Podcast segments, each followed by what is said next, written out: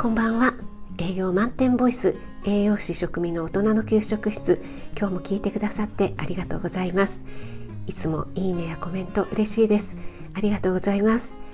今日は料理ライブのお知らせです。明日5月9日日曜日午前8時から料理ライブを開催します。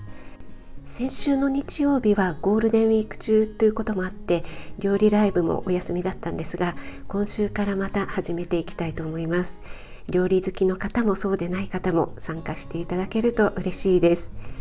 え昨日の夜配信でちらっとお話ししたんですが明日はですね母の日ということで母の日に作ってあげたい簡単料理をご紹介したいと思います。えご自身のお母さんへまたは男性で奥さんのいらっしゃる方だったらたまには奥さんに作ってあげてはいかがでしょうか、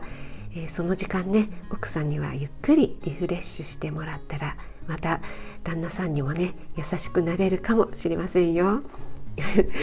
はいそれで、えー、母の日に作ってあげる料理といって定番なのはやっぱりカレーですかね。えカレーはねみんな大好きだしあんまり失敗することもないですからね。で料理ライブで何にしようかなってちょっと考えたんですが明日はですね簡単に作れてしかも本格的な味のナポリタンを作っていきたいなと思っていますナポリタンというと昔懐かしい味喫茶店の味だったりコッペパンに挟んであったりとね皆さんそれぞれに思い出があるのではないでしょうか。明日はせっかくなのでちょっと本格的な味にしたいと思っています、えー、本格的な味なんですが材料は本当に至ってシンプルでとっても簡単です。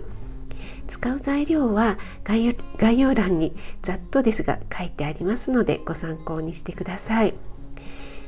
私が初めてこのレシピを作った時にえこの材料でこの味ってね思うくらい本当に美味しくできたので是非皆さんとシェアシェアできたらなと思います。